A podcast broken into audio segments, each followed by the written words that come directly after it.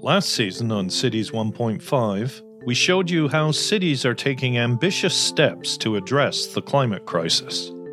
We sat down with mayors, city leaders, youth climate activists, and economists to discuss the actions they are taking to help avoid climate breakdown and what still needs to be done.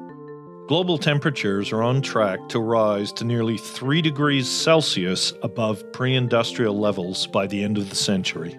But there is hope because cities are demonstrating that transformative climate action can deliver healthy, resilient, and more equitable communities. From rethinking economics to create shared prosperity, to equitably transitioning to a clean energy future, cities across C40 and beyond are taking action to ensure a future where everyone can thrive.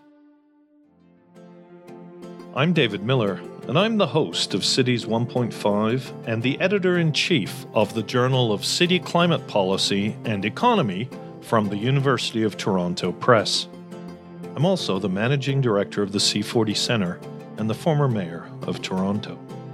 In our first season, we featured inspiring voices who are leading the way to deliver a 1.5 degree world, like the climate scientist Sir David King the governing mayor of Oslo, Raymond Johansen, and a leading well being economist, Katherine Trebeck, along with a whole host of inspiring city and youth leaders. But we're just getting started.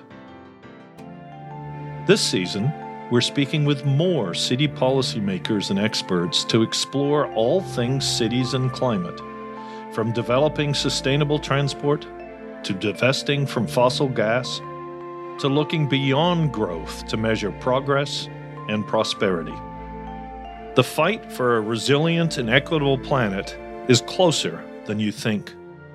Learn about the actions of international communities by listening to the first season of Cities 1.5 wherever you get your podcasts.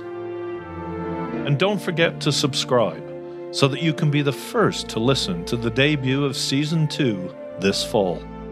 You won't want to miss it.